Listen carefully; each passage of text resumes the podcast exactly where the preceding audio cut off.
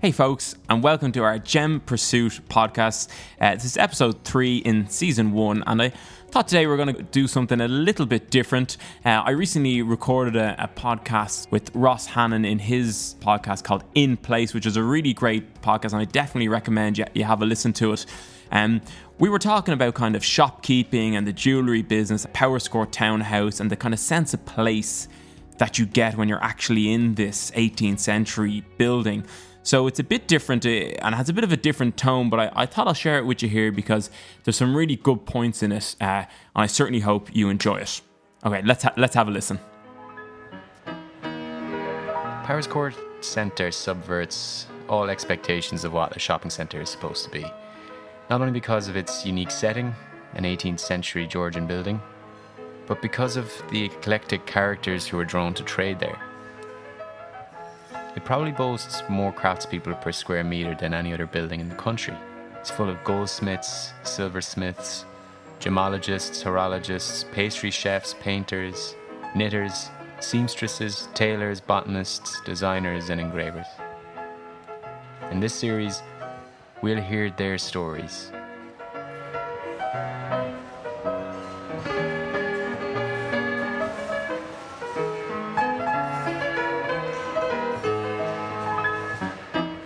This episode focuses on Courtville, a vintage jewellery shop tucked away in the corner of the Antiques Gallery. When you get here, you see the sign over the door says, History is just the beginning, and the window display is full of gleaming gemstones. It just seems like an impossibly perfect fit in Powerscourt, almost like it grew here.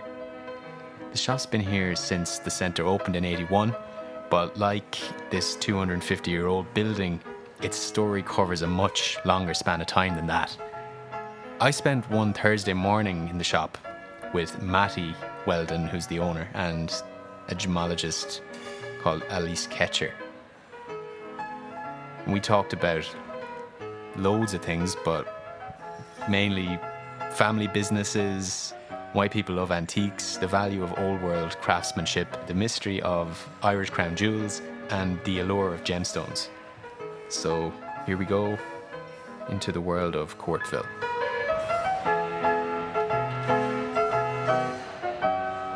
Say you should keep 10% of your wealth in swag, which is silver, wine, antiques, and gold.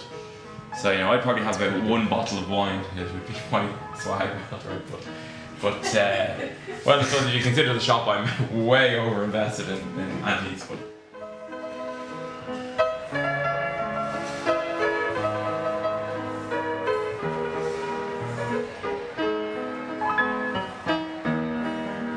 trained as an accountant with KPMG, which was a great grounding, I think, for anyone who wants to go into any sort of business. But then following that, uh, I worked in my family business, which is a jewelry shop, antique jewelry shop.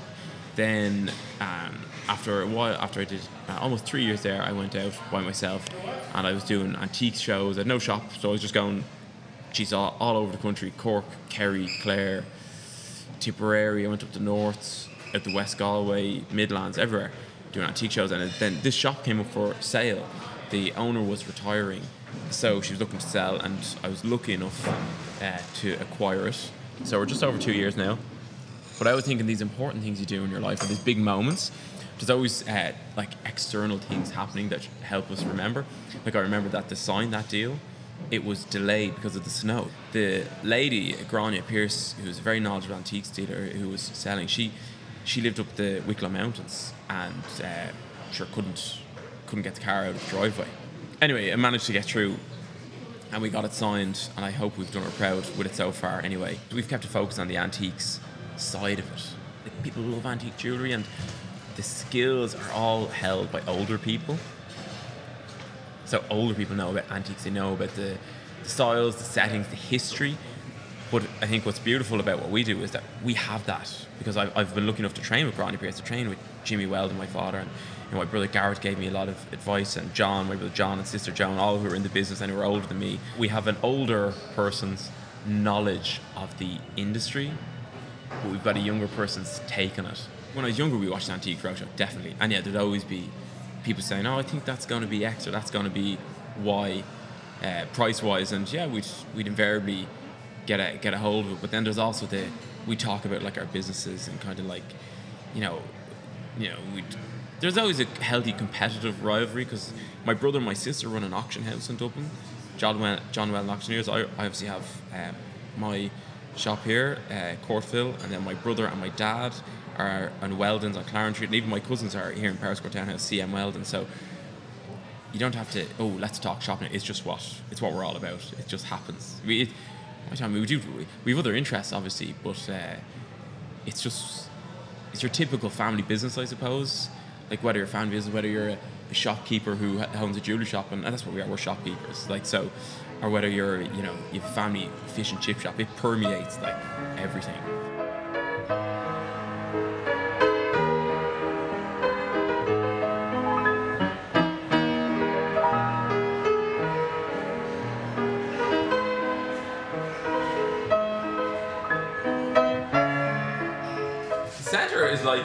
Like a little.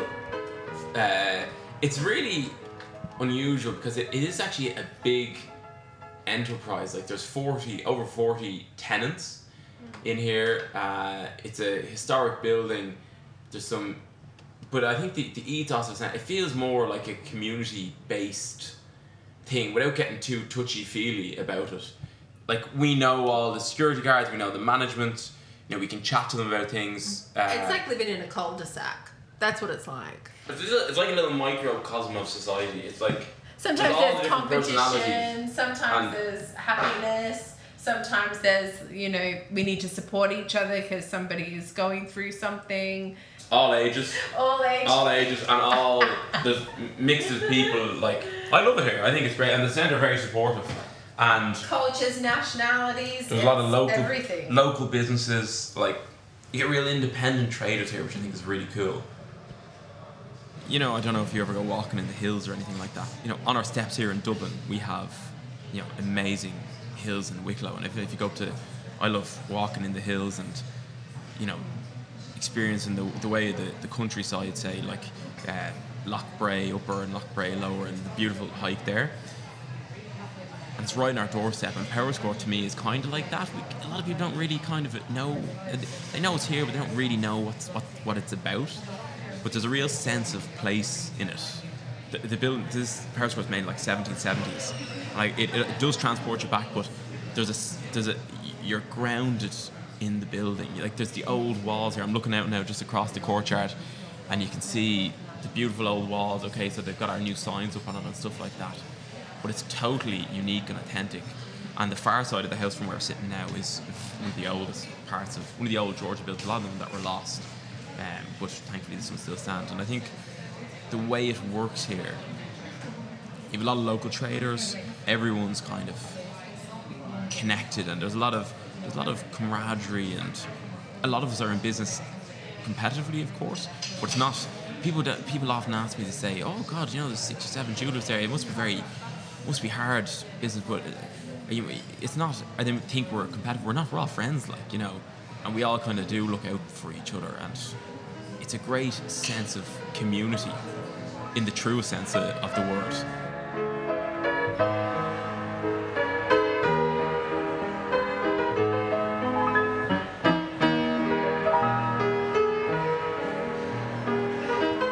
There's an old Chinese proverb that says uh, a shopkeeper must have a happy face. You've got to have a shop has to be a happy shop. People come in, they sense that they enjoy their, their time there, having a seamless experience with people when they come in. And I suppose that's what I got from my youth. Like I remember growing up, we'd be in the in the shop. We'd always have to stand out the back, so we wouldn't be on the shop floor. We'd have to stand out the back when people were in there, and uh, like I'd al- you'd always hear the how to deal with people, and um, you'd hear like that good customer service is just ingrained into you. It's, it's, I even know it's how I talk to people outside of the shop. I'm kind of you can't. It's just how you are, how you are. Like I love just being in the shop and you know setting up the window, dealing with people come in with their queries and stuff. You have to like people, and you have to understand people. I think, and you won't get on with everybody, but you kind of have to. That's just the way you click with some people. And you, you, but you, you know that's why you have different staff. Matthew and I are good at different things. Matthew is charming, and I am a stylist more than anything.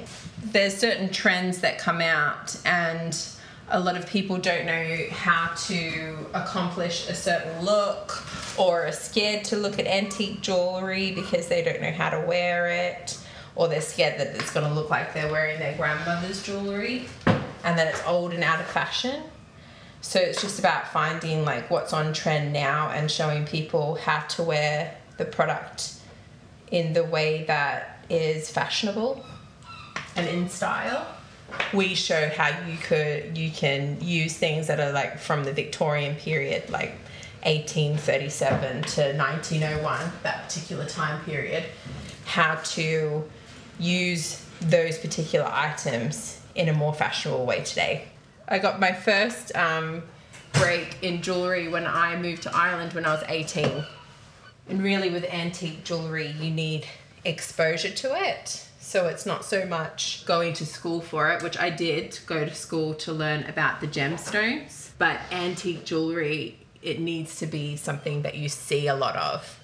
So you have to handle the jewelry, you have to see the different cuts, you have to know the different stylings of the period.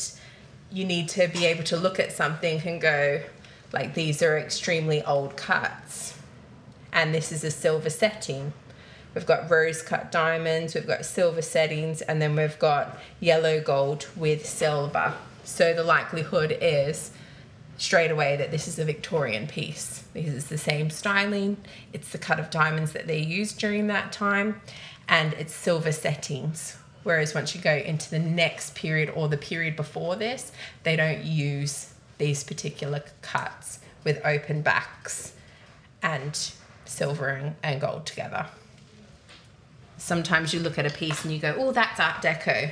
And then you have a closer look at it and you're like, this, the, the gemstone cut isn't right. And I can see markings from where it's actually being cast. It's a reproduction. So it's like those those little things you can usually spot it quite quickly. We can identify it by looking at it saying, yes, the gold is rich, they're the right motifs. Um, and then also using museum catalogues to kind of identify the exact time period from the ancient Egyptian um, time period that it, the kingdoms, which one it was from. But the uh, most people who are purchasing items or artifacts like that want to have a certificate to say that it's specifically from a certain era. The Viking pieces, a lot of people used to use um, the twisted metal because the um, Vikings, the, it's known as hack jewelry. So uh, basically, Vikings weren't very sentimental when it came to jewelry. They were either used it as a talisman or they used it as what they know is known as hack jewelry. So they'd wear rings and they'd wear big um, amulets on their on their on themselves, and also uh, big large cuffs around their arms. And a lot of the time, you would find that there would be pieces hacked off of it because when they would go to different countries, gold would be a universal um, a universal way to trade. So they would hack off pieces of gold for food, for water, um, and so a lot of the jewelry would be kind of what they say damaged in that way. But that actually tells that story as well. It's a different story, but it's obviously every every piece of jewelry. Um, what makes them valuable is not only the gemstones, but the story that they have behind them.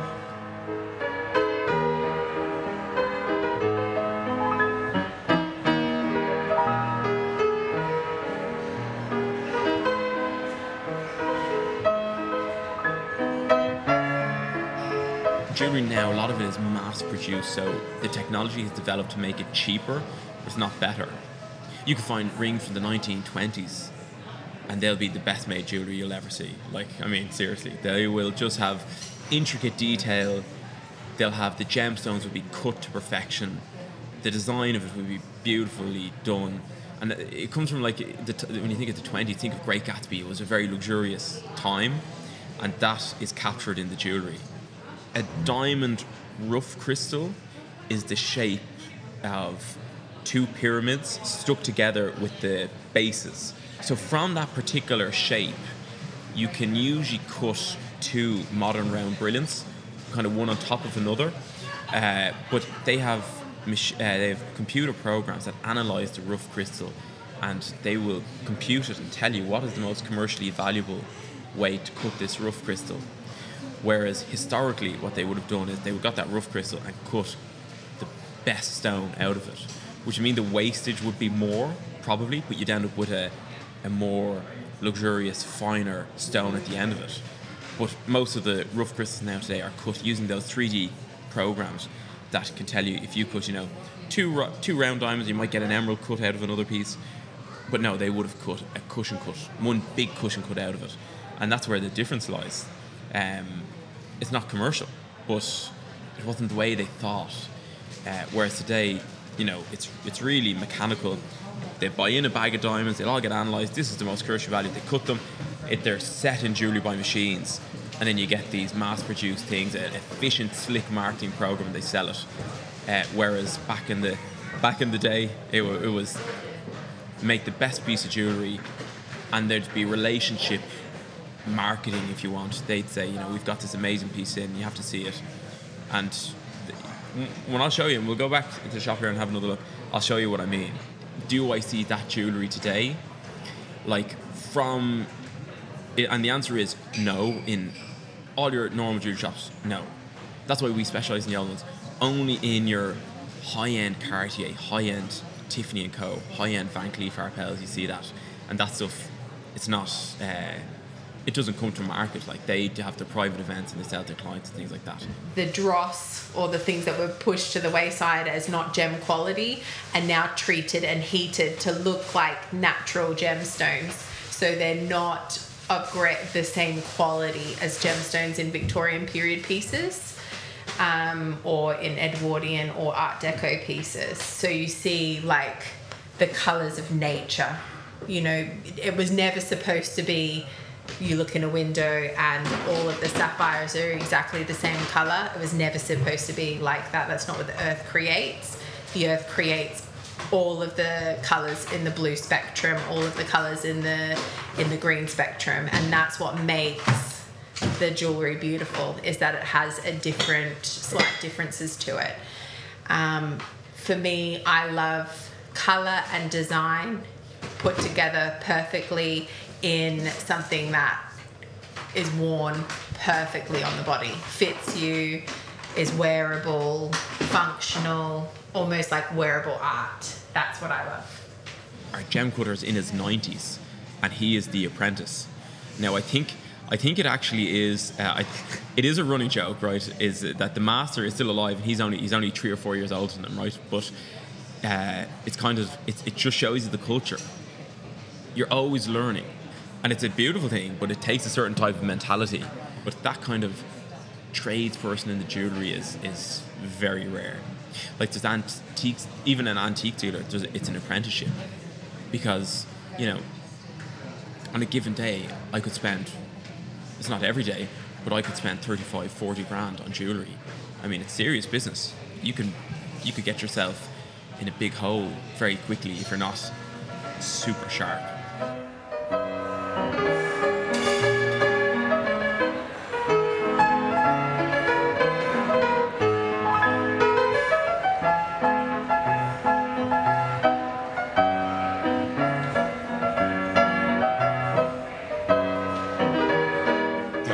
jewels they were they were stolen years ago and actually uh, uh, my grandfather was involved in trying to recover them. He went to London actually to meet with Shackleton, who was the brother of the explorer, uh, Ernest Shackleton.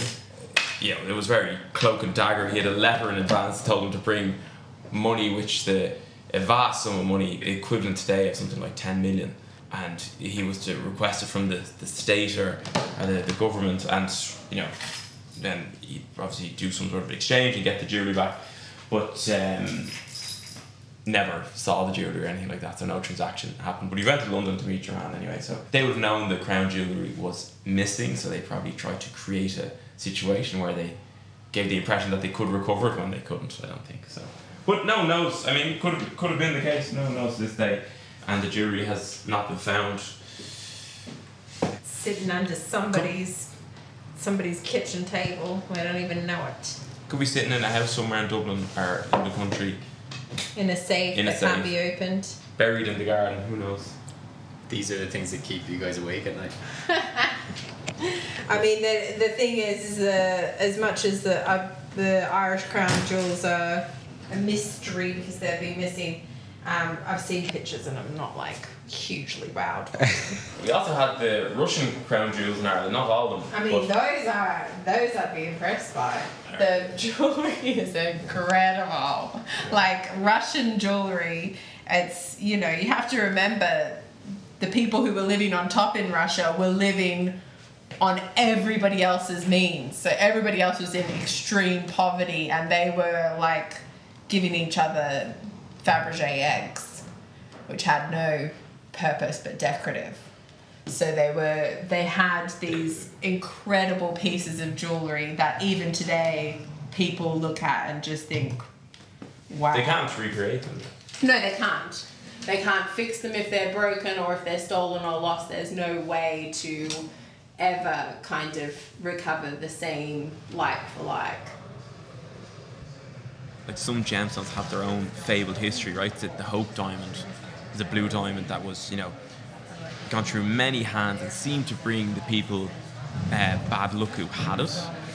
On the on the flip side, that's that diamonds that have people have owned that have seemed to bring good luck.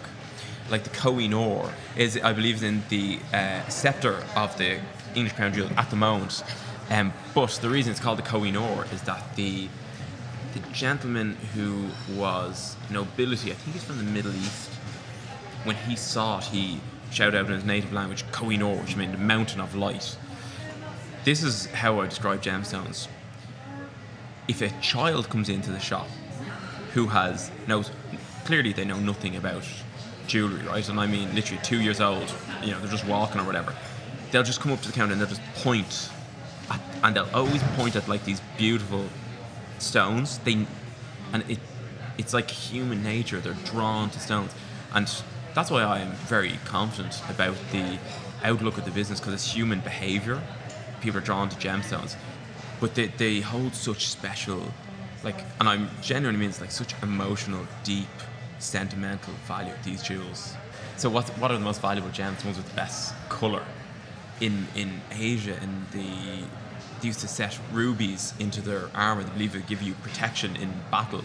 Uh, amethysts were believed to stop you getting intoxicated.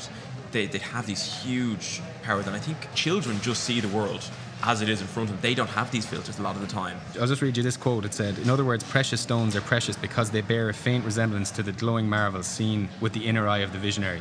The view of that world, and this is Plato, is a vision of blessed beholders. For to see things as they are in themselves is bliss unalloyed and inexpressible. everything that you see, everyone. Uh, okay, so I'm an antiques jewelry dealer, right? And everything that everyone says in this world, you kind of take it with a, a filter of their perspective. Mm. So I am totally biased, right? Because my narrative is, I obviously have a passion for these jewelry, I- or like, I think I do anyway. But it's so when people listen to it, they're like, "Oh yeah, this you know this person has an interest in it," which is true, but it it is actually fundamental human nature. We're drawn to these gems. When we were in caves, when Cleopatra and the pharaohs, no, in, in, in important times, and you know, in your in the pharaoh's tombs and anything to relate with important moments, marriages, uh, funerals, they always refer back to these gems. So it's it's much deeper than jewelry.